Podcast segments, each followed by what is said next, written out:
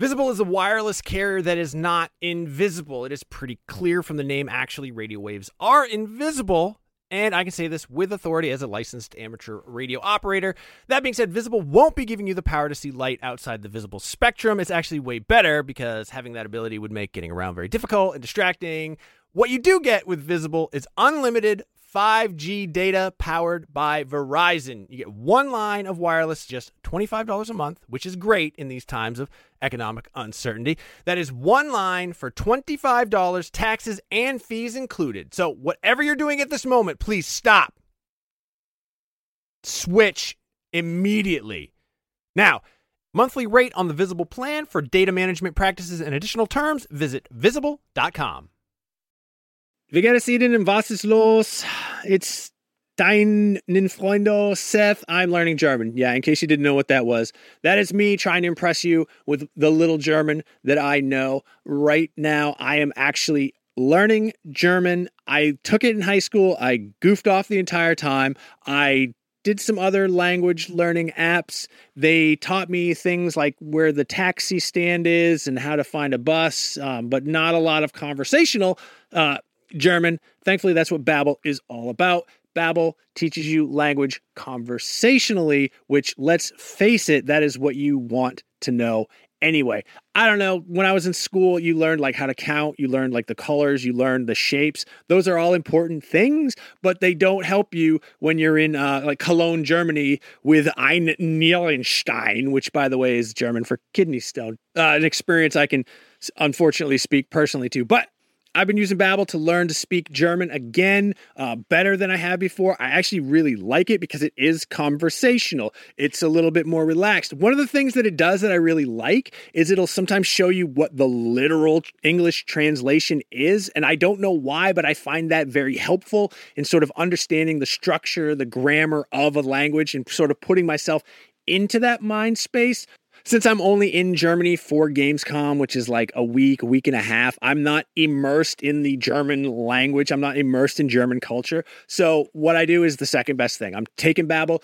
Hopefully this year when I go to Germany, I'll be able to impress all the Germans with how much German I know from learning through Babbel. The app has pronunciation recognition, so you'll be able to learn how to speak better with your accent, how to actually properly pronounce the words. That way, you won't get made fun of by a, a group of older German men because you said apple strudel and not Apfelstrudel. Um, no, it's really cool. Uh, I'm going to say right now there is a special limited time deal for our listeners. Right now, you can get up to 60% off your Babbel subscription, but only for our listeners because you guys are the best ones, by the way, at babbel.com slash realm. Get 60% off at babbel.com slash realm. That is spelled B-A-B-B-E-L dot com slash realm. Rules and restrictions may apply.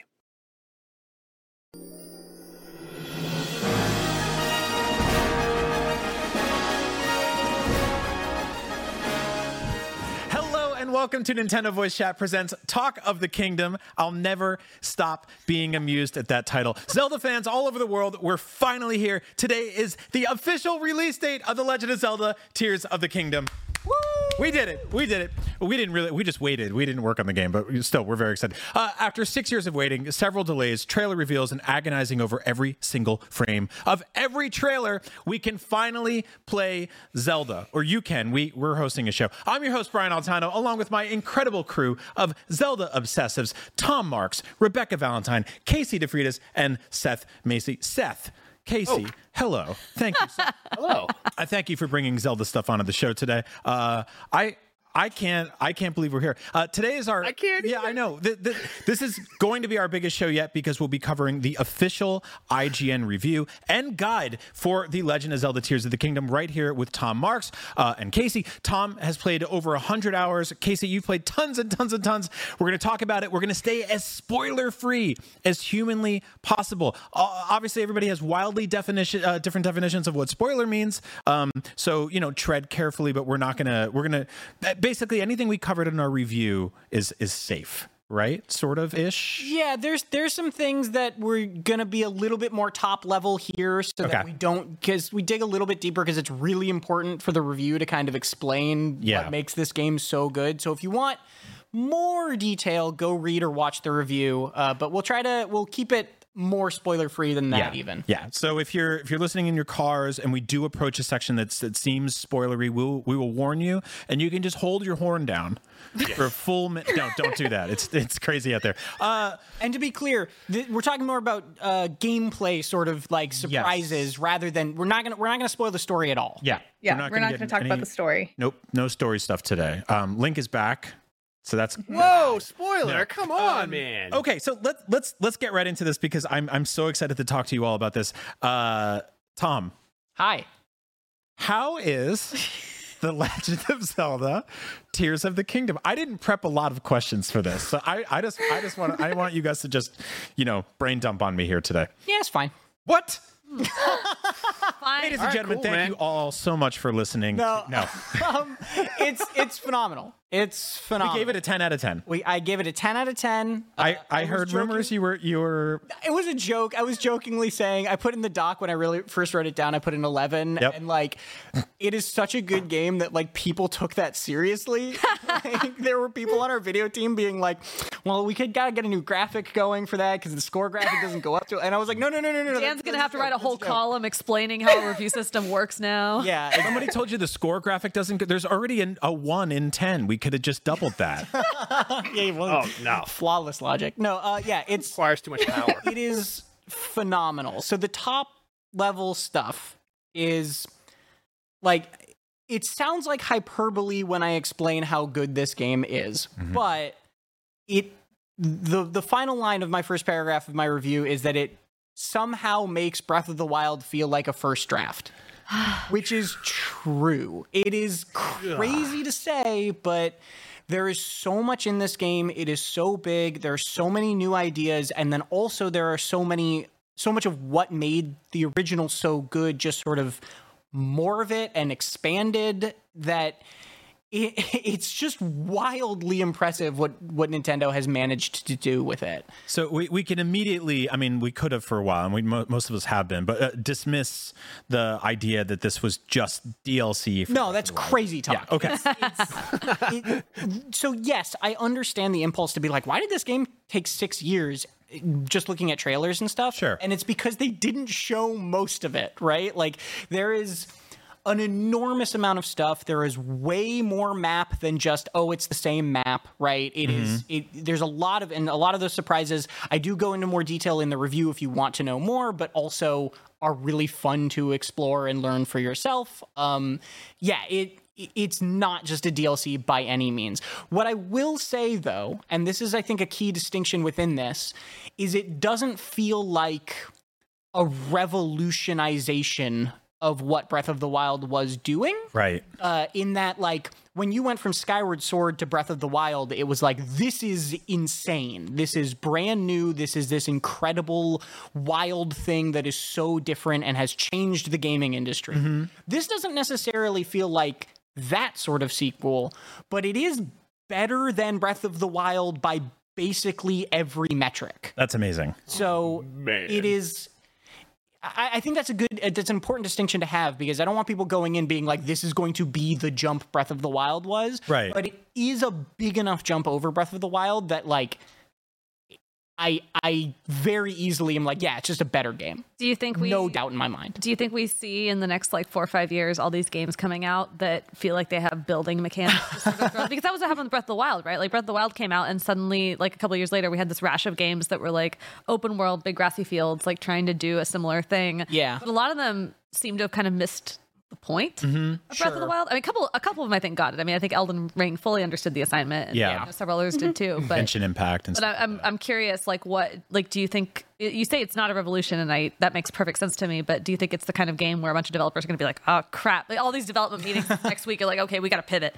I don't think so, actually. Hmm. Because to me, what I don't think Breath of the Wild sort of changed what an open world game could be in my eyes in a very significant way and the industry reacted as a result. I don't mm-hmm. necessarily think Tears of the Kingdom changes what building or crafting in games can be. Right. It's just the way that it uses it is so phenomenal for this game. Mm-hmm. So I don't know if we're necessarily going to see a lot of people sort of jumping on that bandwagon. Also, partly, I think people are still sort of catching up with Breath of the Wild. Yeah, that's true. The fact that Nintendo Yeah. made this already yeah. is like, yeah, they still got to get the open world part that Breath of the Wild did down, and Nintendo's like, oh, we we moved past that. We're we're way ahead of that already. That that's the thing. It's like it, there are clearly like disparate parts of Tears of the Kingdom that have been attempted in games before, but from from my perspective, it's like taking all of those things, throwing them into this beloved IP, and uh, keeping them in an open world that has all these you know integrated systems stacking on top of each other. That's that's the kind of big revolution here. And like you know, I it the the leap from from Skyward Sword to Breath of the Wild was necessary because that was sort of a concept that kind of reached the end of its lifespan, right? Like we we grew up with 3D Zeldas, we loved them. They were iterated so many different times and and and so well. But uh, by Skyward Sword, we were kind of like, okay, what's next? And then we got Breath of the Wild, and I don't think we're at the point just yet where we're like revolutionize it again. You know, Yeah. where I like will- they're building on something great. I will say I don't know where they go from here. Right. Not that they need to worry about that right now. Like we should all just sort of revel in what this game is for the moment. But I also, I just don't know. It, it's this is. I was I played Breath of the Wild and I said I don't know how they top this, and now I'm playing this and I'm like, well, they topped it, but I don't know how they top this, right? Like it, it just, Eh, give them a couple years. So I, I wanted to pick your brain a bit about uh, and Casey, feel free to chime in too about uh, sort of the the new mechanics in here, and I, I get to experience them a bit in the preview event, but um, stuff like Fuse and Ultra Hand. Your review mentions that they they complement each other very well. Yes. Um, tell me a little bit about how these new systems sort of change the way you interact with things in this game. Yeah, so building is the biggest part. The the Ultra Hand system is, um, I, I guess an important distinction. I say this in my review as well. Is it's not Banjo Kazooie nuts and bolts, Right. Where that game was sort of you know a fun game in its own right, but a disappointment to Banjo Kazooie fans because it became all about building. Yeah. It was a building game that had sort of Banjo Kazooie stuff going on. This game doesn't become about building, but it is in almost every part of it. Like most of the shrines are built around sort of physics or building puzzles. Not all of them, definitely not all of them, but a lot of them are built around that in really clever ways. Uh, if you, you know, are up on a sky island and you want to get somewhere really quick, you can just build a ship or a, a, a like a, a plane and just go. This okay. So here's here's a distinction. Here's a thing that I didn't really get into in the review that I, I think is really important, which is, do you remember when we first saw that trailer of Link on a glider and he was gliding down to like you know one of the things we now know are called geoglyphs, these like sort of Nazca lines um, on the ground. It's a lot of new words. I don't. me today. I Na- Nazca pull. be- some the, sounds. The Nazca. Never mind. Anyway, the line art on the ground. Wikipedia, folks. Anyway, we Oh, saw- the big. Yeah, the big sort Yeah. of yeah. All right. the sky rocks, the float, the islands. No, on the ground. Anyway, You might not have seen this. I don't know how much this. I think it's Okay. been like kind of in the background. You're like, things. it's it's just a thing. In Are we this game. describing mountains? We're describing the ground. No. Just Okay, like you know, like ground. you know, imagine you know, like crop circles, but like way bigger and Okay. a shape. Yes. Uh, oh, God. Okay. go. Yes. Got it. All right. Thank you all for crowdsourcing. It's been in the background in various trailers. This isn't a spoiler. yes. What was I saying? There's stuff on the ground. It is to someone. Um, so we saw that trailer of Link on one of those gliders, Yeah. and we were all like, "Wow, I wonder if there's like a point where you can like jump on one of those gliders and fly, and like that's like how you that's your fast travel system instead." No, you have an inventory full of dozens of gliders, and at any point you can just be like, "I'm just gonna pull out a glider and put a rocket on it and go," because they're in your inventory and they are consumable items that are thrown at you like candy. And so, like, oh. you have dozens of these things. They're called Zonai devices, and there's rockets, there's fans, there's glider, there's wheel, there's two different kinds of wheels, there's Right. batteries to extend the life of them. There's a flamethrower with a hot There's air so balloon many. that you can connect, right? It's it just keeps going. And there's ones that are like to help your creativity too that are not fun in their own right. Like there's a stabilizer that when you hit it, it makes whatever it's attached to stand directly upright. So if you want to make a really dumb, weird creation that's totally lopsided, when you turn it on, it pops upright and it's riding on one wheel or whatever you mm-hmm. want to do, right? That's a huge oh, relief nice. Stunting on because 'em. my Okay. biggest fear around Tears of the Kingdom is I suck at building. Right. I'm like, I'm like, I'm not a very visual person. Like, I really struggle with like creative pursuits that involve understanding, vi- like uh, being able to vision, envision something and then put it together. And I know I'm not alone in that. I know there's other people like me. And so every time I've like, you've sent me clips of this game and I've laughed at them because a lot of times you're just slapping a rocket on something and Yeah. and it's very funny. Uh, but my imagining is that that's something that's very funny to do in the overworld, but maybe not exactly efficient if you're trying to solve puzzles or get places. And so I have a, I have a big fear in this game that I'm going to need to solve a puzzle, and I'm just going to look look at a big pile of logs and gears and just be like, ah, ugh." I, I think it's I think it's approachable enough that you will not feel that way. okay. I think that the tools are powerful, but also pretty um, welcoming in that regard. And and and the fact though that like these Zonai devices, like all the things I mentioned, are not special or rare, right? Like you just get those things, and you get tons Yeah. of them. And so the fact that you never have to the, like all these tools are so empowering to just be like yeah just go have fun be creative build whatever you want oh it didn't work cool you got 12 more gliders you can try it with you know? Yeah. like, And it- also, great. just to be just to be clear, like you don't. It's not like the game throws you in. You have access to twenty different Zonai devices, Yes, and yes, it tells you to figure it out. It kind of trickles them out as you explore, and the more you explore, the more Mm. devices you have access to because you get these port- the portable ones from. We covered this in our pre in Brian's preview. Um, d- Zonai device dispensers, which are basically just the big like gotcha machines, yeah. like yeah they're the capsule the big machines. Really gumball, funny. mach- the capsule machines. Yeah. So you put in um, a material called Zonai charges, and you get Zonai devices out, and you every single dispenser has a different assortment of objects, but you will also occasionally encounter these Zonai devices in the world outside of the capsules, but you won't be able to take it with you. right And the game does a really cool thing where if the Zonai device is around, you can probably use it with something in the world to do something you maybe sh- are supposed to do. But right it never forces you to build anything from scratch. Like they have these floating block platforms that you can just attach the rockets to. You don't have to build a flying machine from scratch. You can Oh. just like grab a rocket, slap it on something, and you're off. And that's all you have to do. But you can make a really cool flying machine. And I think it's really neat that the game gives you that choice in how complicated you want to be with your builds. Yeah. yeah i totally Love that. agree That that line uh, in in Tom's review really echoed that Casey about um, you know if you're not super interested and I'm paraphrasing you and butchering it, but if you're not super interested in in building, um, you know the the game provides you kind of shortcuts around doing that. But if that's the thing you want to do, then you can go full Kerbal Space Program. Yeah. and I think that's awesome because like I.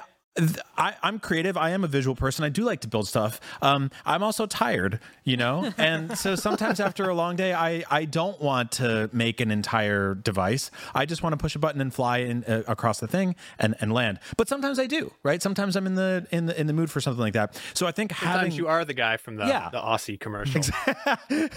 so I, I mean I, I think that like having that sort of accordion approach is really smart because the Uh, uh, uh, for people who really want to get into it you have that option. For people who don't want that and just really want to play zelda it seems like that you can just do that right?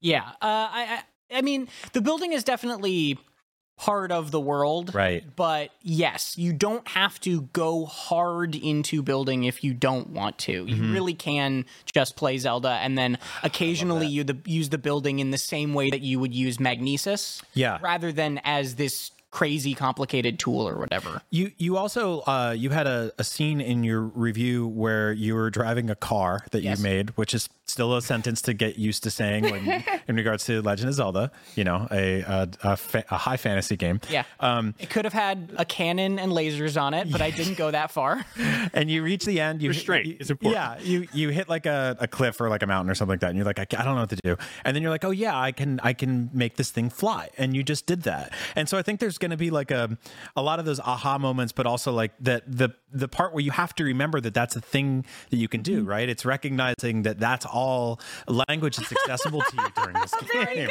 watching this clip of me flying this car, I kid you not, while this footage was being recorded, I was just giggling like a child. yeah. It was my God. because because it lets you try those things. It lets you just say, "Well, what if this doesn't work?" or "What if this does work? Let's just Right. try it out." Uh, and oh, w- one thing that's kind of interesting too is, um, you remember the DLC added the travel medallion? Yeah. Yeah. Travel medallion Yeah. is in this game, which feels Oh, nice. And you you don't get it immediately, right? And I won't spoil how to get it, but like it feels so Kill Ganon. appropri- Yeah, it feels so appropriate in this game with so many i like sky islands and so many places where you could be like, well, maybe I'll just try jumping off this cliff, and, Right. and if it doesn't work out, you're like, okay, I can go back, right? So it's also it, they've they've cut out the frustration of failure in a lot of really smart ways. Yeah, I've loved every clip you've sent me. I've just watched and gone he he he out loud in the middle of the office. Yeah. Uh, it reminds me weirdly, not the building bit, but like the sort of silly contraptions. It reminds me of how I play Fortnite, which is I I run around, I get a bunch of weapons, and then I realize I'm late for something because the storm is coming, and so I pile into a car, turn the radio up really loud, and just go. like, it's ridiculous directions, and that's like all the clips you've sent me have been kind of a little bit like that. Like, all right, I got to be somewhere, and then you just sort of just.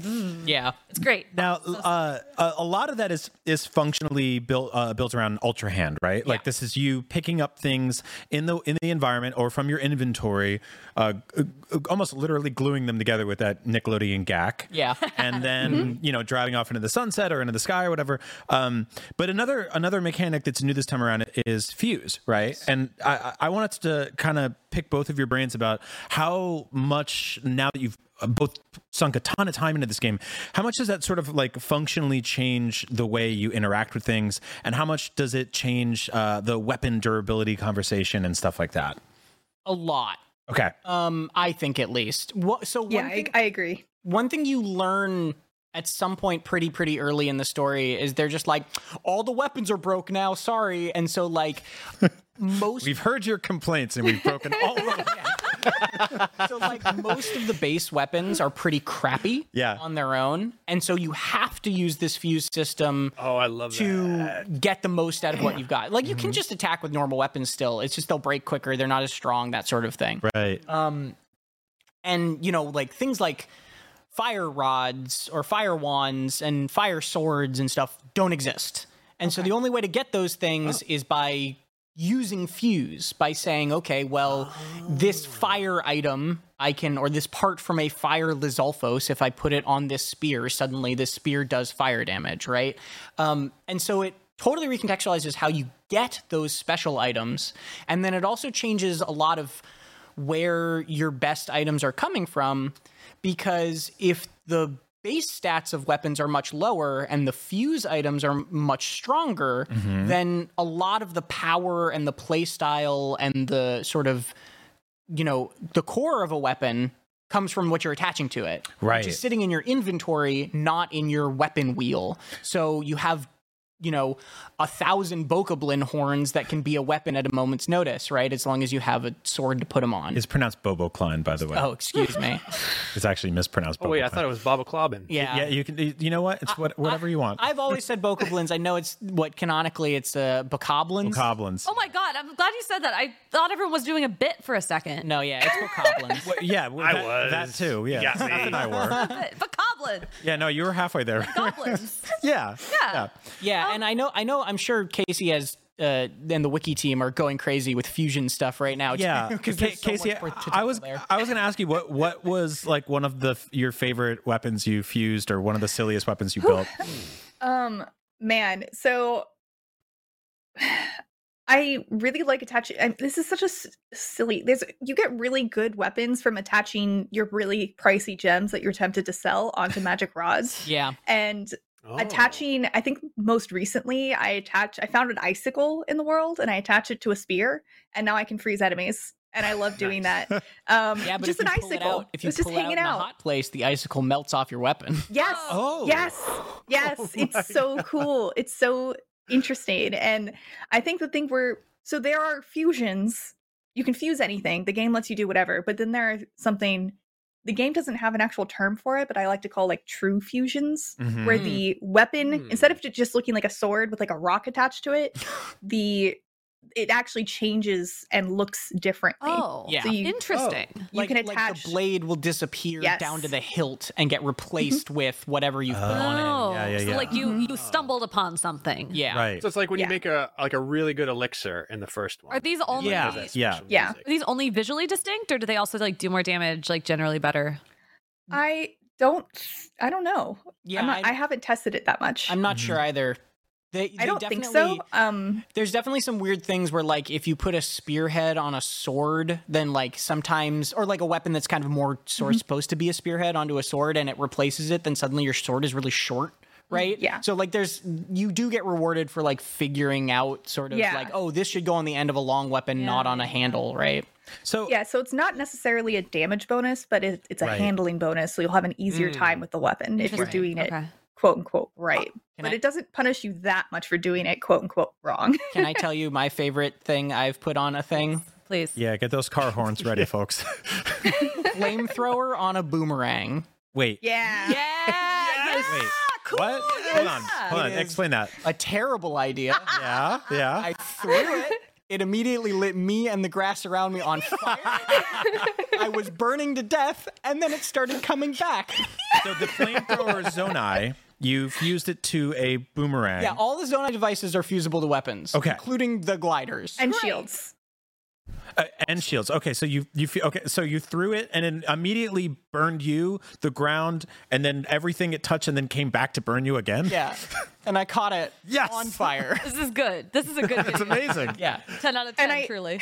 And I do want to mention there is it's not these aren't the end all be all best kind of weapons because your the flamethrower will stop when your battery runs out. so like the Right. Zonai devices are Oh, good okay. for like certain case uses, but you can't just like infinitely fire boomerang. you know how big this right, game is. right. Okay, okay, that makes sense. You know how big this game is? This is the second longest review I've ever written. It's one of the longest video reviews IGN has ever published. I did not mention batteries once because I did not have time. What was the longest review? uh, longest review I've ever written was Marvel's Avengers. Okay. But that doesn't oh. fully count because I wrote like three reviews in progress. And so it was like mm. kind of the combination of a bunch of mm. reviews. So it, it, it had some advantage to it on that one. Yeah, this was Big this toss up on what I'm going to play this weekend. I'll tell you that. yeah. Um, I had one more, more question about that for you, though. How the, my big worry watching a lot of these clips with how Fuse works is my worry is that the inventory system is just going to make me very angry because I remember that was a big criticism of Breath of the Wild is that the inventory was just kind of chaotic and all was a lot. It was It's a lot, to yeah. Navigate and like I've seen, I mean, when you're fusing, you're like pulling up a menu and you're just scrolling through like 200 items or something. Like what? Yeah. Is there anything done to alleviate that? Um. So the menu from the pause screen is better because it's not in individual tabs under e- like sub tabs under each category. Do you remember Right. in Breath of the Wild Yes. it would be like you'd get to materials and then there'd be like six pages of materials. Yeah, yeah, yeah. Now you just scroll down. Okay. So that's not like it doesn't solve the problem, but it definitely makes it less annoying to navigate. You can mm-hmm. also sort Yeah. that menu so Thank you can sort it but you can sort it by attack power by category and by most used Yes. That's which nice. is Okay. very useful It Very it is still annoying that Yeah. bananas, bombs, and Zonai devices are all in the same list of stuff, mm-hmm. right? So when you're scrolling through, it's like what like what the heck? But the most used category sorting thing is super valuable because you basically just say like, oh, okay, I'm using bomb arrows a lot, so the bomb arrows just naturally go to the front. Or Does, this, Right. does it also sort in your quick menu when you do that? You can do either, yeah. Great. Good. Yeah. okay. Um, Nice. You, men- you mentioned bombs. I actually wanted to bring that up as like that was a thing Oh, yeah. that uh, was kind of a concern of mine because I loved spamming bombs in Breath of the Wild so much, and here it seems like they're not an infinite resource at all. Uh, you can throw them and you can fuse them to things, but they're a little bit harder to come by. So that that does. Bomb That, flowers. yeah, did that did that change? back, baby. Did that change the way you kind of interacted with uh like I don't know cheating almost because like I, I I used bombs a lot in Breath of the Wild to like just clear out enemy camps or like kind Yeah. of you know Well, but annoy people. They're also like not very strong in Breath of the Wild, right? no, like no. They, you can clear out enemy camps with them, but you kind of have to throw a lot of bombs over and over and over again. Yeah, By making them a, a consumable resource that you have to go find, they're also more powerful. I Hmm. think, or at least that was my impression. I don't know about you, Casey. I think they they hit harder in this game, um, at least from my that maybe I'm totally wrong about that, but that was my impression. Um, and it it lets them be more useful and also more valuable, right? And that's like that's I think very good. Yeah. Um, it, it, it obviously is not like I think there's going to be people who are annoyed that bombs aren't infinite, and they will be totally justified in their opinion of that, right? But I I I did not mind the change. I thought it was cool, kind of how it recontextualized bombs, not for the better or the worse necessarily. Does it? Yeah, I didn't. No, go sorry, for I it. was just gonna add. I didn't. I didn't mind it either. I think there's so many options in Tears of the Kingdom that you won't miss them as much because there's so many other ways and other things that you can do that is not bombs. Okay, that's awesome to hear. I, I, I was going to ask you also, Casey, and and and feel free to chime in, Tom. Um, does does it feel like weapon durability is more durable this time? Like, d- does that feel like less of a present issue now that the the fuse system is so there and you can constantly kind of like pull stuff, you know, almost out of thin air and and keep fighting? Like, did that did that? Because I know, like in a in a big battle with a Lynel in Breath of the Wild, you might go through two two Oh, or yeah. three swords, right? Oh, that still happens. Still happens. Yeah, okay. it still happens. okay, got it. So here's here's the thing though. Um I think this game throws crap base weapons at you quite a lot. Like Mm. you're exploding rocks and it's just like here's three rusty halberds, have fun or like claymores or whatever. And the thing is I think you are less devastated about the loss of a weapon in Tears of the Kingdom because you can always just make a new one. Right. Yeah. Like you will always have an inventory full of materials that are really good for making weapons. So if the weapon Yeah. you're currently using breaks, you just get whatever base weapon is lying around and you can just fuse another good material onto it and that feels a lot better than having to go and find a brand new Yeah. weapon of the same caliber because you Yeah. can kind of just And- make And- one at will. And Yeah. at the same time, and this is another thing that I just didn't talk about in my review that I think Casey, y'all have been investigating on the wiki team too, is like weapons are more interesting now, the mm. base weapons, because the different regions or sets a weapon comes from have an impact on how that weapon fights. So like a royal guard or what is it? It's like the, the the guard sword or something like that. Like all of the guard sword, guard halberd or whatever, I don't remember the exact name. Uh, Yeah. like those all have improved flurry rush uh, capabilities Right. all Oh, the okay. Gerudo weapons, when you attach a thing to them, they get more damage than you normally would from the attachment, but not as much durability. So they're like the glass cannon weapons. Interesting. The Zora weapons all increase in damage when they're wet or when you're fighting in rain.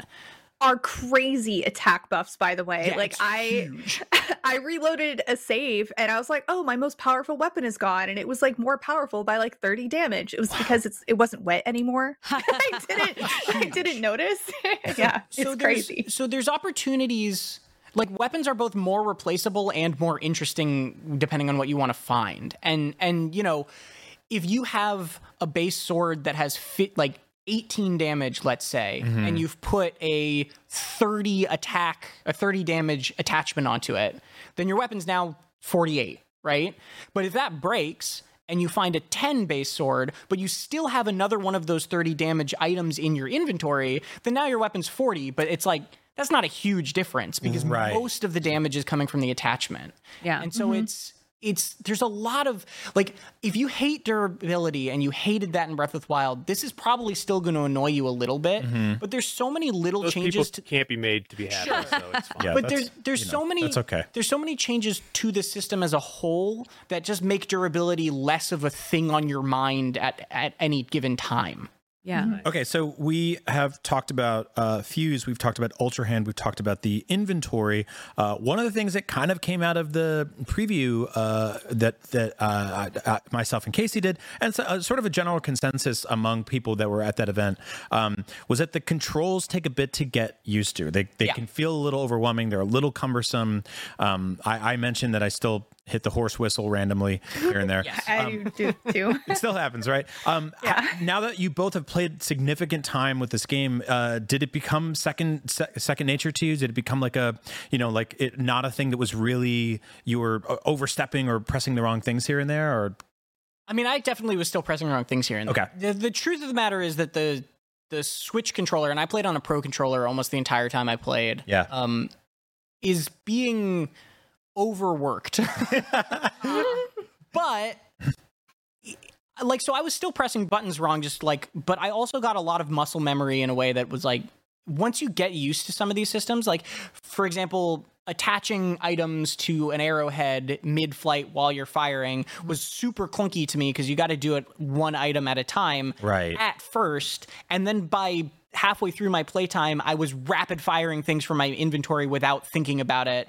And y- mm. i think i think that the preview event probably was frustrating controls partly by the nature of they gave you just everything and Right. said go. Right. the zelda the, tears is really still very good at sort of easing you into some of that stuff teaching you slowly in the same way that the pla- the great plateau did right? Where it didn't just give you all the abilities at once. It sort of put you through these trials to figure Yeah. them out Yeah. This starting area does a really, really good job of tutorializing this game without it feeling like a hand-holdy tutorial. Mhm. yeah Like, I think this is one of the best tutorial areas I have ever played. Oh man. And- Nintendo I've is played a lot of good at games. this kind of yeah. Yeah. Yeah. Like, I've played it's a lot great. of Like, it even there's even something there's even a point where it asks you if you need to remember how to do things and you can just say no. Oh, and wow. That was that was going to be my question. I've been playing through Breath of the Wild. I'm like 45 hours into it again, and I'm wondering like how much of that is going to carry over. Like I'm great at flurry mm-hmm. rushes. yeah. Is my timing gonna like go over to the new one, or Yeah. am I gonna have to sort of switch things up? A little no bit? i think i think those skills will be transferable for sure um all my hard work is gonna pay off. some of, some of the things you're gonna have to relearn like you don't just equip arrows anymore right? You have to pull out like i said individual items you have to attach to the arrow as you're firing Right. them. So that sort of thing that muscle memory you'll have to build back up. But the combat itself is not wildly different Right, right? right. throwing items changes a lot of things. Uh the different sort of um like arrowheads can change a lot of things it, it changes the the feel of it or the strategies you can do but it doesn't wildly change you know the combat itself which I is still the thing is just sorry. no yeah go ahead Um the thing is you have to remember you have all of these new tools in your Yeah. arsenal that you can use in Right, combat because right, that was one of the right. things where I just kept forgetting I could do that. Like um I know there's a portion in one of the trailers where they use the ability recall on a spiky ball that your enemies throw down a hill and you can just reverse it and send it right back at them. And it's Mhm. Yeah. those kind of things that you just kind of forget you can do.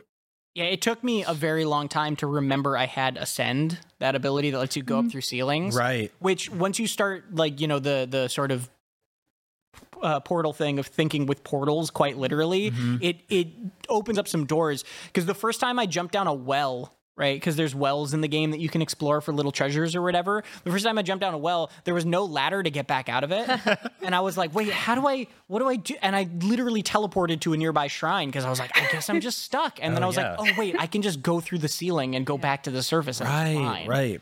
Um, talking about controls, I know I I'm not an expert on this, so I'm not like fully sure what questions to ask, and I I, I don't know how much you've thought about this, but like I remember when Breath of the Wild came out, there were, was kind of some conversation about it not being a super accessible game specifically because of the controller mapping, and I like I I know you can swap like a couple buttons around, but it seems like it's I I don't remember what the customization was, but I remember it not being like ideal for people. So I wonder if there was anything added this time around to make that better. So I'm not an accessibility expert.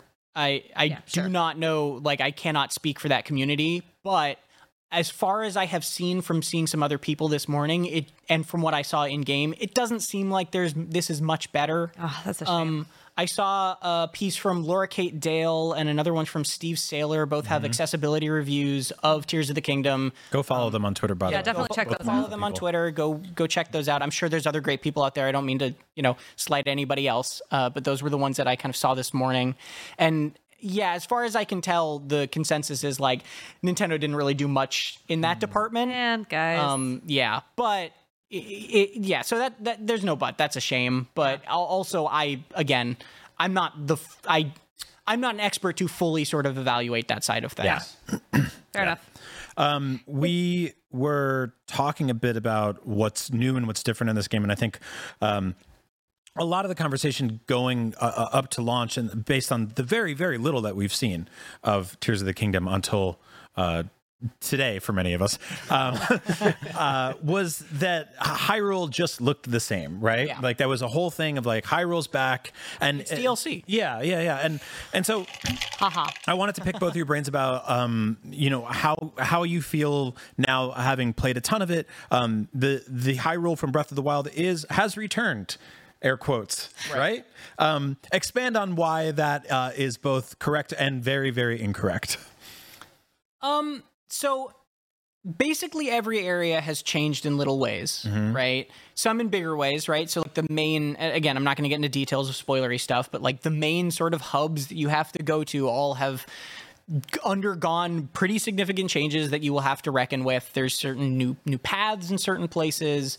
Um there's also just caves everywhere. So blank hillsides suddenly are, you know, long, prolonged ex- uh, expeditions to find treasure or whatever. Um, there's also like Casey. I don't know if you got this sense too. It just felt like the game was sending me down different paths. Like the main sort of hub town in this that you go to right after you get off of the Great Plateau equivalent is in the center of Hyrule Field and then sends you somewhere that is not the dueling peaks, right? Which is the beginning of, Yeah. of Breath of the Wild. And suddenly, like, I was walking through areas that I was sure I had been in Breath of the Wild, and they just didn't feel like areas I had been. Um, it, just because of the context of, of it, how little things had changed, the way they were sending me down it, right? That map was huge, and they didn't Yeah. use all of it. Right, right. I don't Yeah, know if you had no, the same experience. Yeah. No, I did. Like honestly, it's been I played a little bit of Breath of the Wild again, like leading up to Tears of the Kingdom, but it's been a really long time since I played it thoroughly. Right. Um, but there were still things that were different. Like I think you'll find like stables still in the same place, but even Right. just the environmental changes um make things feel a lot different. Mhm. And I think you'll yeah, they're just there are things you will think you know and actually you don't. that's the most that's the most I can say um without spoiling things and it, that's all on the original map and just the way that things have changed like you'll you know like they're the the sky islands like everyone knows about that um there are now like there's stuff on the ground that that has affected as well so Mhm. there's just a lot more to Mhm. explore a lot more different terrain changes that i think you don't expect and different ways to get around things that you have to do differently now Yeah. And and here's what I will say. If that was it, if that was all this game was, if it didn't have the Right. Skylands and it didn't have kind of this other sort of thing, um, like section to it, like it I think I would be a little bit let down. Mm. But there is so much more than that that it is not like it it feels fun to explore a similar area that has changed a little bit rather than just repetitive because there's so many other places to go see new things that you don't need to get it all from you know it's super fun to go back to Tarrey Town and see how they're doing or like mm-hmm. go to the mm-hmm. Rito village and run into the little bird kids that you helped and be like what are they up to right They still need Yeah. wood in Tarrey Town. Are they good on wood for a while? I had to bring them like a thousand pieces of wood. yeah I think they're good on wood They're good on wood. Thank you, Tarrey Town, Yeah. for finally getting your lives together over there. now they need other things yeah, they haven't. They couldn't figure out how to grow a tree. They could be, make the nicest houses in Breath. Sorry, I'm still mad about this. I just, I just did this quest like a, like a couple weeks ago. Um, the uh, Sky Islands look uh, incredible. I got to play a little bit up there, but like, does does that feel like a like a cohesive area to you? Is exploring them fun? Does it feel sort of disparate? It seems like there was a lot of like little clusters of things to do. Yeah, Um, I I don't.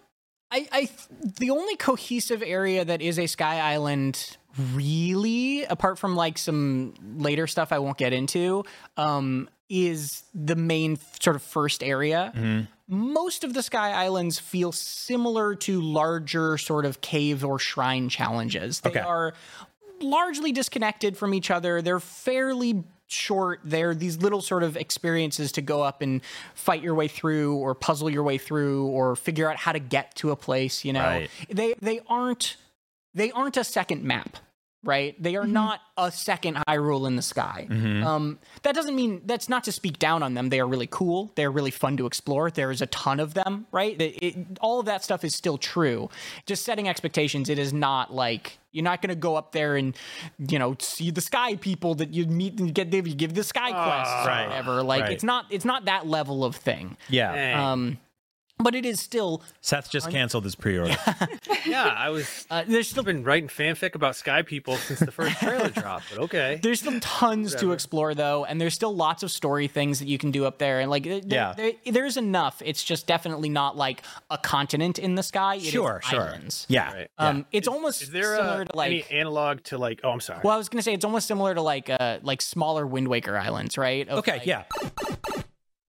This year I decided I actually wanted to like follow hockey a little bit more than just the most casual of casuals. So I subscribed to a service that streams all of the NHL to your television. Uh, the Boston Bruins home opener, I went to watch it and boom, blackout restrictions apply, which I thought was kind of ridiculous because I'm still 200 miles away from Boston, but whatever. Had I had NordVPN, that wouldn't have been a problem. I would have just gone in, changed my settings to another geographic area, and boom, I could have been watching all the Boston Bruins home games like it was nothing at all. So now I have NordVPN and I can watch the home games of my local teams streaming without being frustrated. It's the same thing with like Netflix. It has all these complicated licensing rules, which from one country to another don't really make sense. So something you could watch on South Korean Netflix, you won't be able to watch on the United States Netflix unless NordVPN, boom, switch to South Korea, and you're watching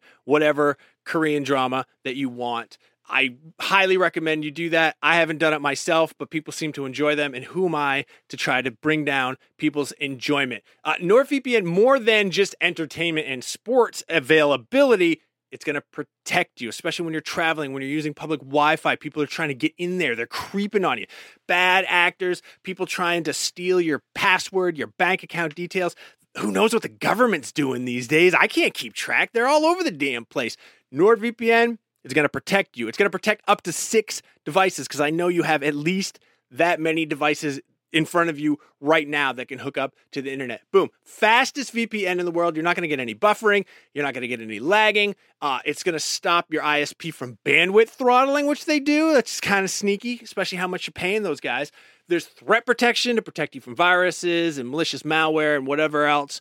Uh, um, unsavory actors are out there. If you want to get the best discount off your NordVPN plan, go to nordvpn.com slash Nintendo VC. That's nordvpn.com slash Nintendo VC. Victor Charlie.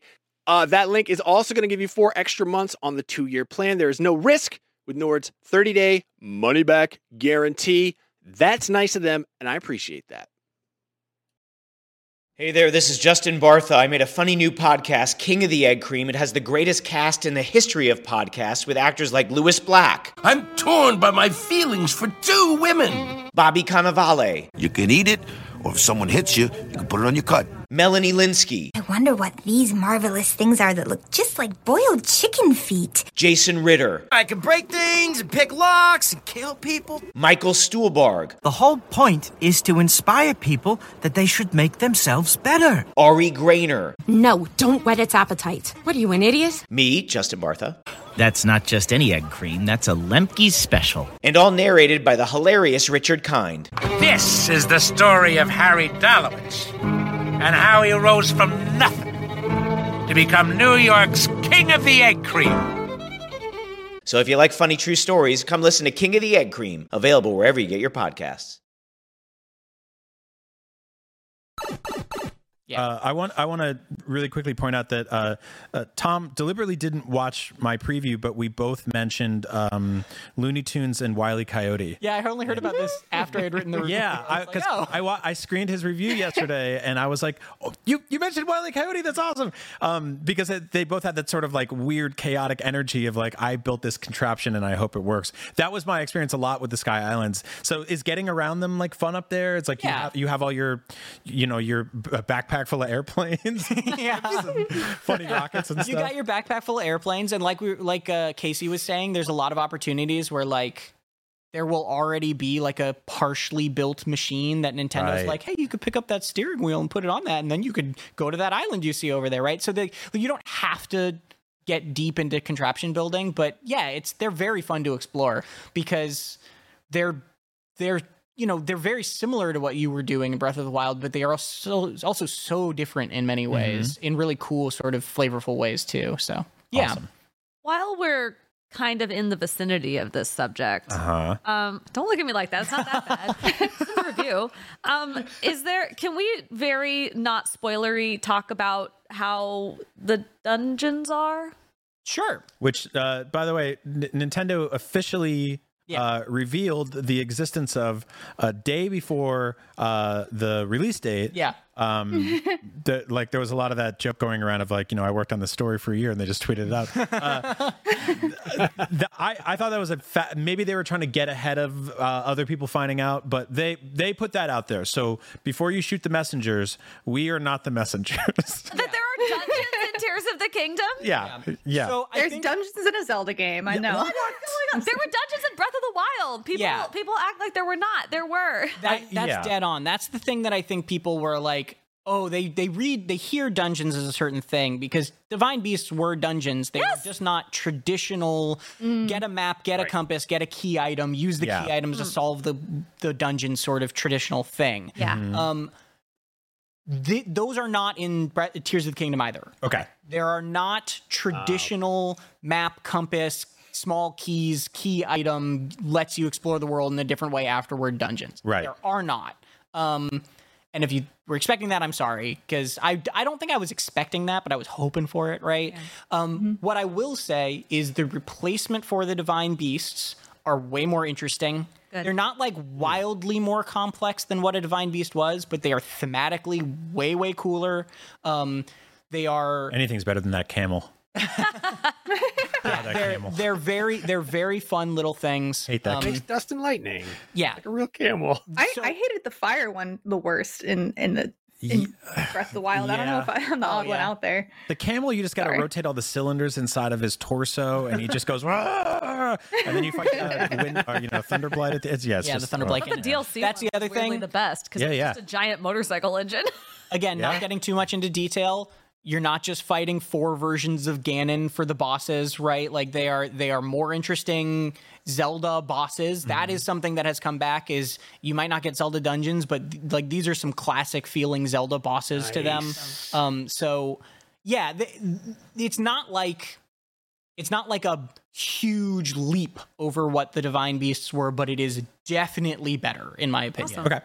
I How- also real quick, sorry, Yeah. I want to talk about how traditional dungeons that we know them in Zelda is like going through the dungeons, unlocking a thing that lets you explore the world differently. That would Yeah. not work in Yeah. Breath of the. Wild and Tears of the Kingdom. Like Mhm. they kind of give you everything you need to explore the world at the beginning because if you had to wait to unlock those things, like there would just be so like you would have to backtrack so much to see things that you've already passed by and that's not very fun. And they experimented think. with this in uh, Link Between Worlds, which basically had a store you could go to and just buy all the items and then go to all the dungeons. Right. And I, myself and many others, played it like a fool and just grinded for rupees, bought every item, and then just you know r- r- ran ran ran the world. Yeah. so it's like that's, that's you know it's, there's it, you you ha- you would have to bottleneck people into specific directions, and it just doesn't work that Well, way. Well, it also just doesn't work with the building tools because Yeah.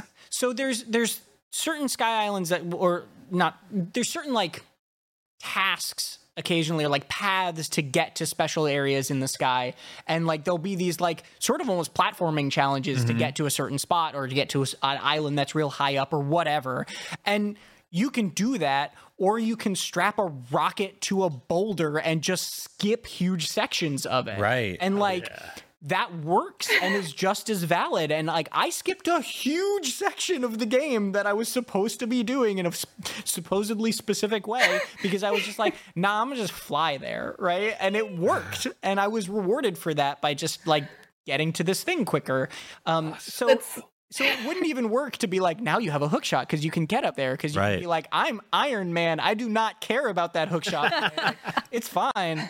Cheaters we always were win. we were encountering that problem in some of our like walkthrough guides where the Right. capture that we had was just like yeah i just i just flew in i just flew over the puzzles and i'm here now and it's like we kind of have to show people how to do the puzzle though you can't just be like yeah just figure it out paraglide in from the top like use rockets you're good right. like because you can and it's a totally valid like strategy That's that's very funny, Casey, because it's like uh, fundamentally your your job is to explain how to solve things and help people through things, and you can do that, but you could also just be like, ah, just fly over the thing. Who cares? yeah, yep. It's like, or you can just jump from the top of a mountain and you'll be fine. Yeah, And, and I'll also say I like that more because the Divine Beasts kind of felt like Nintendo was like, everyone go out and you can climb on anything you want as long as you have the stamina for Right, it. right. But not in this section. This section you have to you have to do exactly what we want in the order you want, and you got to turn these things if you want to get higher into this camel. Like. and- like that was it felt like they were almost afraid to let you have that power in what they were calling a dungeon at that time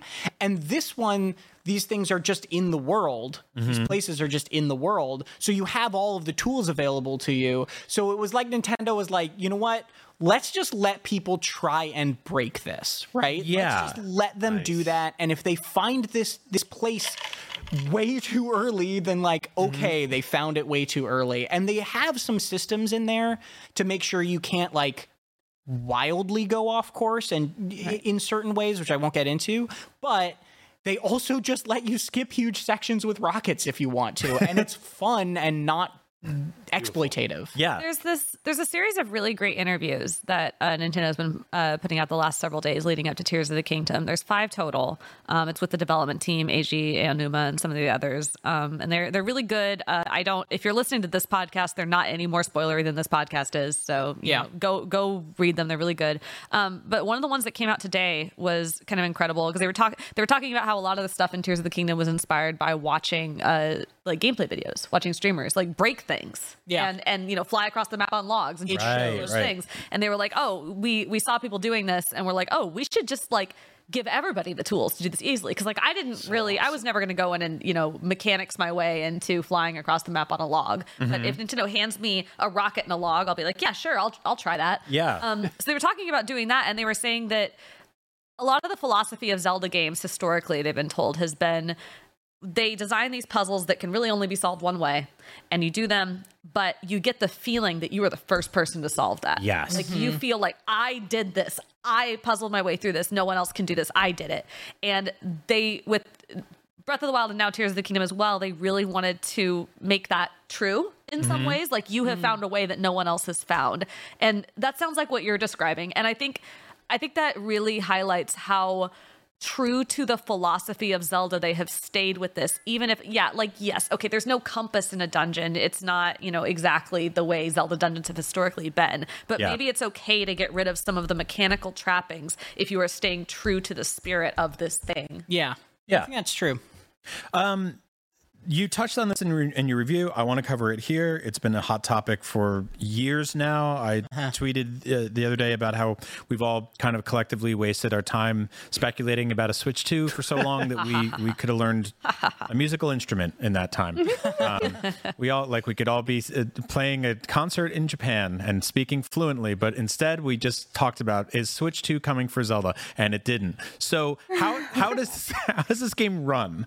Um, everything I've seen looks looks really good, or uh, at least on par with Breath of the Wild. Was Yeah. this was this your experience? no worse than breath Okay. so breath breath of the wild had slowdowns here and there right it did it that's just true um this is and i've heard that so there was a patch towards the end of the review that i didn't get a ton of time to play on but i heard also helped some of this performance Okay. it will drop in some frame rate occasionally during really busy moments uh, that does happen but it is absolutely fine in my opinion in that it doesn't really take away from the action in terrible ways.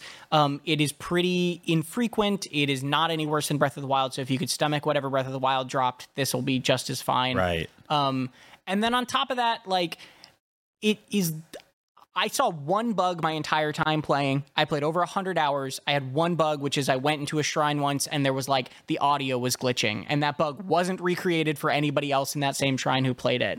And that was the only bug that I saw in 100 hours of gameplay. Right. So after, you know, Star Wars Jedi man. got, Yep. came out and was like, oh man, that was buggy. And Pokemon Scarlet and Violet came out last year and everyone Yeah. was like, oh man, that was buggy. Yeah. This is like such a breath of fresh air. Uh-huh. It is none of that. It it, it just I- functions. Yeah. I don't think anyone had a hard crash the whole time they were playing. that's great. And no. I have in most of the other Switch games while playing in early access in recent memory. Right. Given the nonsense that you're doing too, like Yeah. Oh, yeah. like Yeah. have uh, the map like jumping off the sky islands, Yeah. or like you know the, the amount of things on screen, sticking crap together, going really fast on Yeah. rockets, like Now, something should be breaking here, right? Yeah. Yeah. granted, uh, you you people out there will break it. Like you, uh, there's Oh, yeah, yeah. Yeah. I'm You're sure just there are bugs. You're yeah. Some of, some of you are crazy, and you're going to do things that like no one thought to do. And so yes, that this is this is not us. This is not IGN being like there's no bugs in this whole game, but like the The average player experience. yes It's gonna be is, fine. is smooth. yes.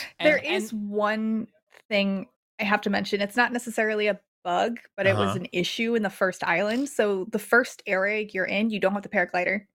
And Okay. you can absolutely get stuck places. Uh-huh. and you Oh, kind right, of I remember this are- happened to you. Yeah, and uh, it happened to me twice on the starting island because you can so you can move stuff with Ultra Hand, um, and if you die and come back, um, all of the stuff you moved with Ultra Hand gets put back in its original spot. So if you use Oh. Ultra Hand to like hop over to a little island with a mini boss that's gonna probably wreck your face the first time you fight it, Mm-hmm. You don't really have you, you don't have a way back. You're just kind of stuck there. You got a warp Uh, point.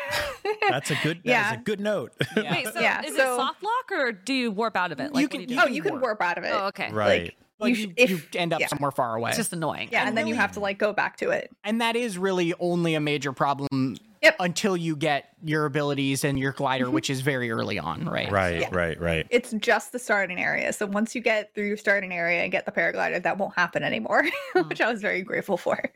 Oh, that's Uh-oh. actually a tip I would tell. I wanted to make sure to tell Oh, yeah. People. Don't stop doing story stuff until you get the paraglider.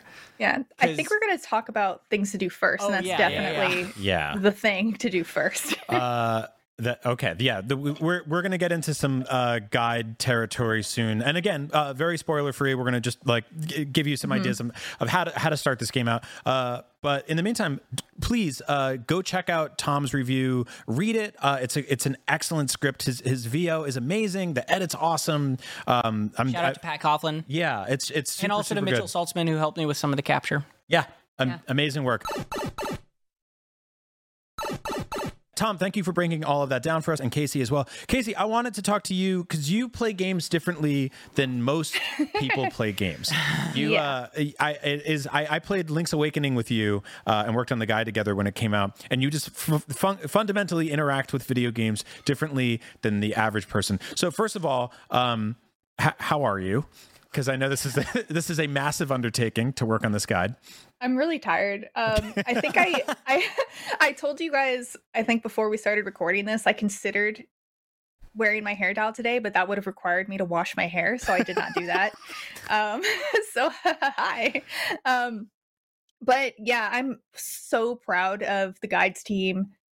Uh, all of us working together to do what we did with the limited amount of resources that we had, and I'm really excited for people to kind of jump in and use our guide and like get help and i'm here to help i'm Yep. happy to answer questions and uh, man yeah playing usually when i come on NVC after working on a game for a guide that i have had early i know the game like the back of my hand Mhm. you know like i am extremely knowledgeable i know almost everything there is to know i feel i still feel like i barely know anything about this game like Yeah. there's just so much to it and so much experimenting you need to do to figure things out Yep. and so many collectibles to find and it's just mind blowing it is mind boggling I think how much there me- is to cover I think it took me th- somewhere in the range of 30 to 35 hours before I felt like I had actually made any amount of dent in it. Oh my mm-hmm. goodness. Yeah. Like like like every all that time was rewarding, Right. it just felt like I had done nothing.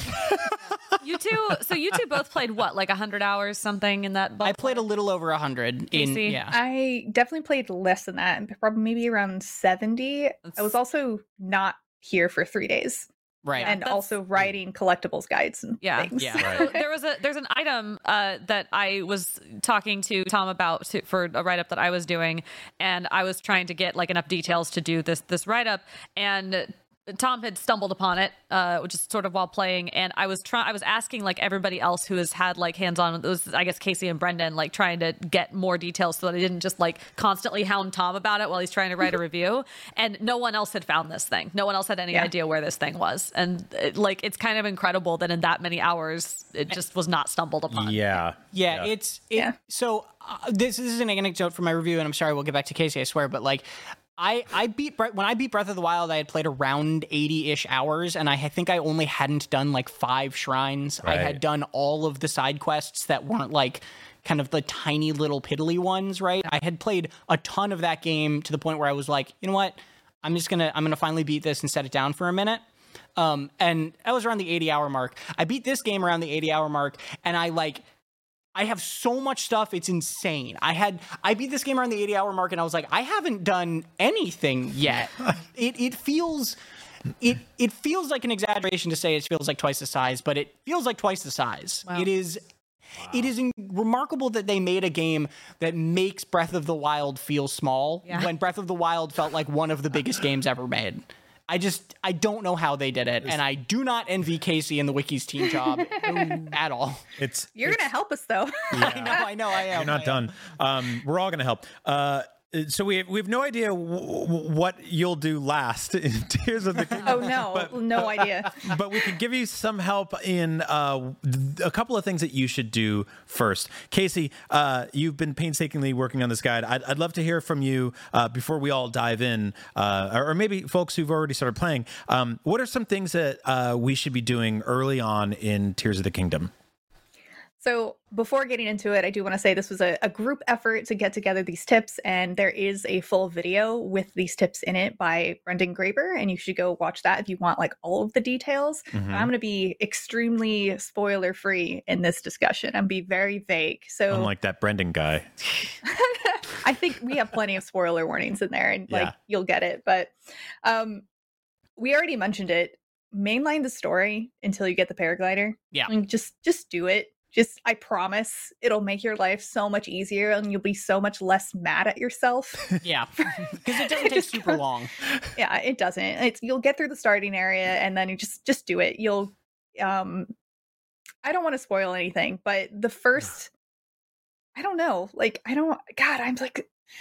Anyway, do the first, get the paraglider. The place it sends you before you can get the paraglider, you should go back and explore that.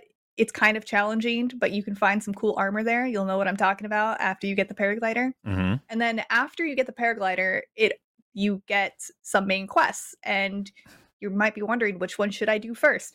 Go to the Hebra Mountains first and do that one first. It'll make traveling and traversing the world a lot easier once you have completed that main quest. Right. And there's another main quest that starts you unlocking the camera for the Purah Pad. And that that's like a it's like a it's like your camera taking device or whatever. Mhm. Um and if you go down that quest, you'll unlock the upgrades for that and it's just a really cool quest that introduces you to a really cool place and you should just do that. And then Yeah. you can kind of go from there. And that one, that one, I'll say also without spoilers, is available right after you get the paraglider in the Yeah. same area you get the paraglider, and is remarkably easy to just walk past. Oh yeah. Um, so I, I definitely think that's one that if you're if you're sticking around that area, you should look around for that the camera quest because it is super worth doing and it's super Mhm. worth doing early. yeah really worth doing early and it's really worth doing that quest line as you unlock the ability to do so and you'll you'll go back to the hub often enough that you'll know when you can continue that quest line Yeah. um, but definitely do that quest line um Also, next we're, we're saying hub, but it's not. Oh, yeah. It's not like a Mass Effect style hub. No, it's just, no, no, no. It's just a city that sort of acts as sort of like the thematic story hub for the adventure and has a lot of resources. You like he's got like a free bed, you know, like you go back there a lot. Free bed. you don't have to pay at the So it's like Craigslist. yeah. yeah. Just wanted to make that distinction. Okay. Yeah. Gosh, I'm just I'm thinking of the actual bed, and they. any- Anyway, I don't, you'll see it. Sorry, Um, Casey. um, you'll see it when you get down there and be like, "Do I want to sleep here?" It's your choice. It's your choice. Um, next thing you should do, as we all know now, there are the Korok seeds are back. I'm very upset. Uh, but because there are Korok seeds, you got to go find Hestu again, or else you will never be able to use the Korok seeds. Oh. And so definitely go find Hestu. Um, if you want to try and find him yourself, you can. You'll probably run into him on accident on your way to the main quest in the Hebra Mountains. Okay. Um, but if not, you can go watch the video or check out our full guide on where to find Hestu eh, to be able to upgrade your inventory, which is why you want to do that because you will have a limited amount of slots for your weapons, for your bows, and for your shields. And turning in Korok seeds to this character will let you upgrade those things. It's the same way it works in Breath of the Wild, as far as I know. I have no idea how many Korok seeds there are, uh, but there are a lot. There are a lot of Korok seeds, as far as I know. Um, you will also want to get a horse and go to the stables. You'll also pass by one of these stables on your way to the main quest in the Hebra Mountains. Um, these are just basically things that you need to do to get the full experience and to be able to unlock the things that you probably want. And one of those things is doing the side adventure where you become a reporter at the Lucky Clover Gazette. this is Excuse another Yeah, you got to become a reporter. Finally, this is Reb, you another can live out your dream. you will pass by this location also on your way to the main quest in Hebra Mountains, which is why this is the first thing you should do, right? You passing all Yeah. of these things naturally that you kind of need to do to unlock more things. So Right. once you accept that quest there, you can continue the line by going to Woodland Stable, and I won't spoil anything else from there, but that's definitely something you will want to do eventually. Um, don't ignore the caves and the wells. There's a lot of loot there. Um, it seems like because sometimes it seems like caves can be frivolous and it's like why do i even want to bother going in here but it is worth your time i promise Yeah. uh and then also i think the last thing you want to do is like don't ignore the guy trying to hold up his signs on the side of the road you want to help him stabilize though because he'll give you some good stuff Yeah, this is this is one of my favorite new things in this game that's tiny. Like it's it's very small. it's really but, small Um there's a dude who is planting these like advertisement signs all over Hyrule and they Advertising keep to who? falling over. president hudson obviously President Hudson of Hudson Construction, of course. oh, yeah, yeah, yeah. Um, He's an influencer now. and they keep falling over so you have to use ultra hand and like tools or things in the environment to like prop up the sign and then you go up to him and he's like and you're like try letting go and if the sta- sign stays up then he's like hooray and like mounts it permanently in whatever position it stayed up it in. and this guy will start on just the road like you'll definitely run into him because he's all over on the roads but then also like you'll just like be on a mountain and he'll just be there in the snow with the sign oh yeah in a blizzard like Yeah. what are you doing my dude it's incredible. It's such a it's such a funny recurring gag.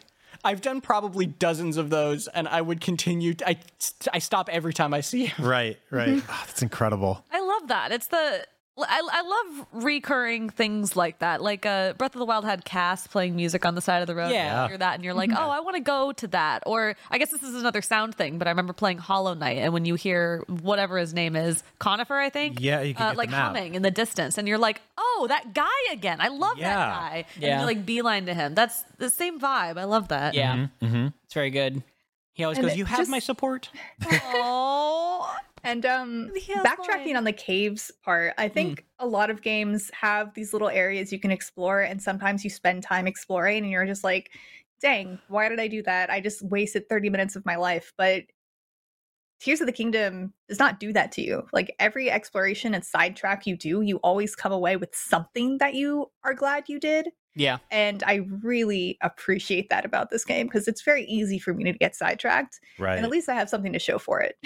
Yeah. Who was it on staff? Was it one of you two who was talking about Breath of the Wild and then I guess now by extension Tears of the Kingdom about how they're very like they follow through on their promises like they don't lie to you. Mm. When you see that there's a cave or you know something Mm-hmm. interesting on the horizon and you go towards it, you that's fulfilled. It's not a waste of your time. it's like actually right. Yeah. something there every time. And oh, they, they like build trust. They don't they don't breach your trust. Mm-hmm. And and that's like that's a really rare thing in Yeah. a game. Yeah. Um, and it, it, as Casey says, it sounds like Tears is more than making good on that. Yeah, very, again. very yeah. true here too. All right, Casey, was that is is do do you feel peop, like people are prepared to go into battle? Uh, mm, I guess last thing while you're on the starting area, you can always fast travel back. It's not a big deal if you leave first, but just stockpile on those Zonai devices in the dispensers when you come across them. Um, just because it's always nice to have extra like portable pots to cook some food, or like Yeah. wings to glide down from a mountain, or a fan to get a, Oh, I thought you were gonna say attached to a cook some boat. Wings. Yeah, cook some wings. yeah, but when it's you, always when you useful went to have cooking those to wings, things. and I was immediately like, oh, you can I'm make sorry. chicken wings. Now I'm hungry. yeah. Wait, there are chicken wings Honestly, in the game, right? This game maybe, Oh, there. yeah. There's Yeah. drumsticks. Yeah. Eyes. Heck yeah. Bird thighs. Not the Rito. I'm sorry. I'm so sorry. Not Doritos. The glider is the only thing that I would say is like on that list that I would say is like Yeah. absolutely do that, and then yeah, Yeah. the rest of it is all really really good advice. It's just like yeah, get the glider. It does not take long. You will be happy you have it. Awesome. Well, uh, Casey, Tom, thank you so much. Um, we have a bunch of questions from the NVC audience. Once again, just the best people in the whole wide world. Uh, we we uh, we re- reached out on the NVC Twitter, asked you to send us some questions, uh, and I was hoping we could spend the last bit of the show trying to answer them as best as possible. We'll we'll kind of go through a couple of them pretty quick, but also uh, I want to make sure the voices are heard out there. So, Seth.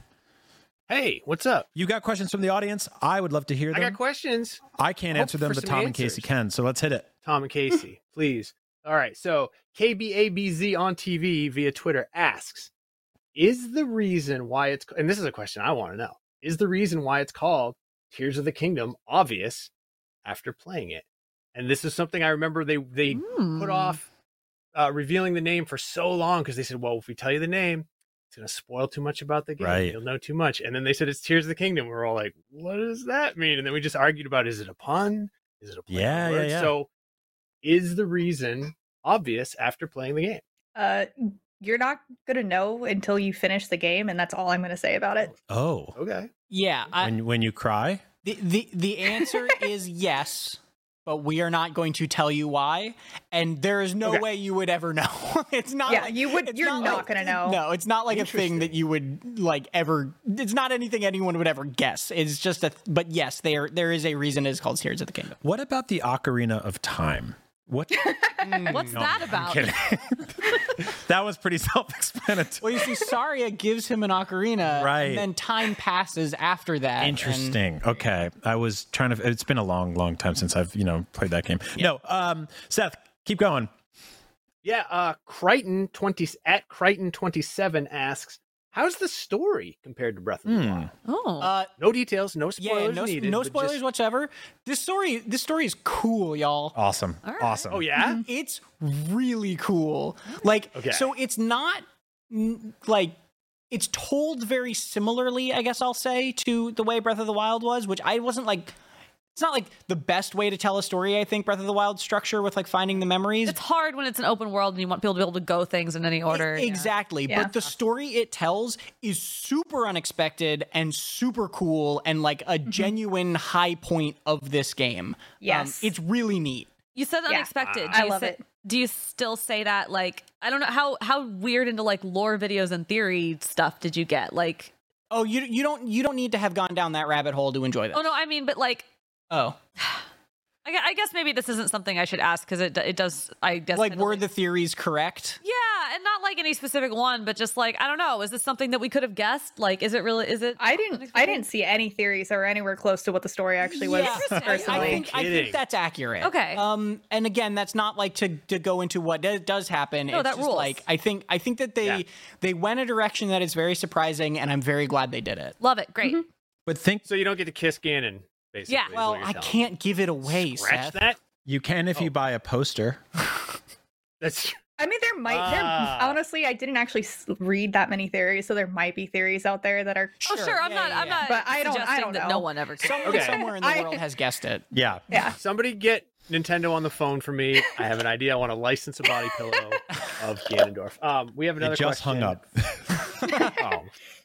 Womp, womp. A lot of people, a lot of people want to know. I don't know if either one of you have an answer to this question. A lot of people want to know about amiibo functionality. Oh, yeah, If yeah, yeah. It's in the game. Did you try it out? If you did, like, what does it do? What does it unlock? We do have an answer to this question. Casey, Good, do you want to field it? Uh, yeah. I mean, it is in there and it works, and we'll have a whole page on all of the amiibo information you would ever want to know going up at launch. Yeah. which is Yeah. already already happened. So it's on the wiki. So Check it should, out. Okay. What- what I- folks glide on over to that page and check it out? Oh no! So what I what I will say without giving specifics away because it's kind of fun to just like get an amiibo, mm-hmm. they have cut down on like place an amiibo, get an OP item. Right, right. There's there's not that anymore. It's I think they've kind of moved into more of like the sort of fun amiibo rewards rather Okay. than the like functionality amiibo rewards. There's a lot of random nonsense with um, like non-Zelda amiibos in the first game, where if you just took like Princess Peach, like it just drops like three bananas and and a fish. Yeah. Right. Like you know. I think that's still there as far as I understand. Okay. Is the silliness, right? And you can still get things, but yeah, you're not going to just be like, oh, an armor set that is very good. Like, great. Yeah. Right. Yeah. Yeah, you, you know what you're not going to get? Uh, that's any of the Legend of Zelda amiibo because they're all sold out. and they're, like three times as expensive. So, um, one more question. This might be a story spoiler, Uh oh. but Zachary White wants to know, and you you could ballpark that. Okay. Sure. Okay. How much screen time does shirtless Ganondorf have? Well, there's only one answer to this question that is both not spoilery and true, which is not enough. Damn, right on. Perfect answer. Perfect answer to that question. All right. Uh, Jake Martson asks, "Can you change the voice acting language?" And I actually love that question because I le- I prefer to uh, play my games in Japanese, not because I'm a huge nerd, Mhm. not because I speak Japanese, but because I like to skip through the dialogue. Uh, I didn't actually check this. I don't know. I didn't check that either. Oh, interesting. You were able to in Breath of the Wild, right? Yeah. If you were able to in Breath of the Wild, I would fully imagine you were able to here. It's just not something I actively checked. Yeah. I didn't check that either. I checked if I can change the controls, and I checked the HUD settings, and Yeah. that's it. Oh, You can invert your camera. that was my that was my question, my personal question. Inverted Y for life. Mhm. That's that's where I'm at. Um, see, a, lo- um, some of the questions that were asked that I've picked out, we already went over, like accessibility features. Mhm. Um, Devin Vias asked why you didn't give it an 11. Well, we went over that too. Yeah. It's not possible. There's not enough power. It's like the speed of light. It takes an infinite amount of energy. Yeah, our, our video team has no idea how to render the that number. It's impo- It's Dan- impossible. Dan Stapleton would lit- literally explode where he stands. Yeah. If he had to rewrite the edge. I remember they showed me their render, and it was a one with a question mark. Like, where do we go? From here? Could not figure it out. Oh, Zach Kaplan. I like this question. Asks, and this is for obviously both of you.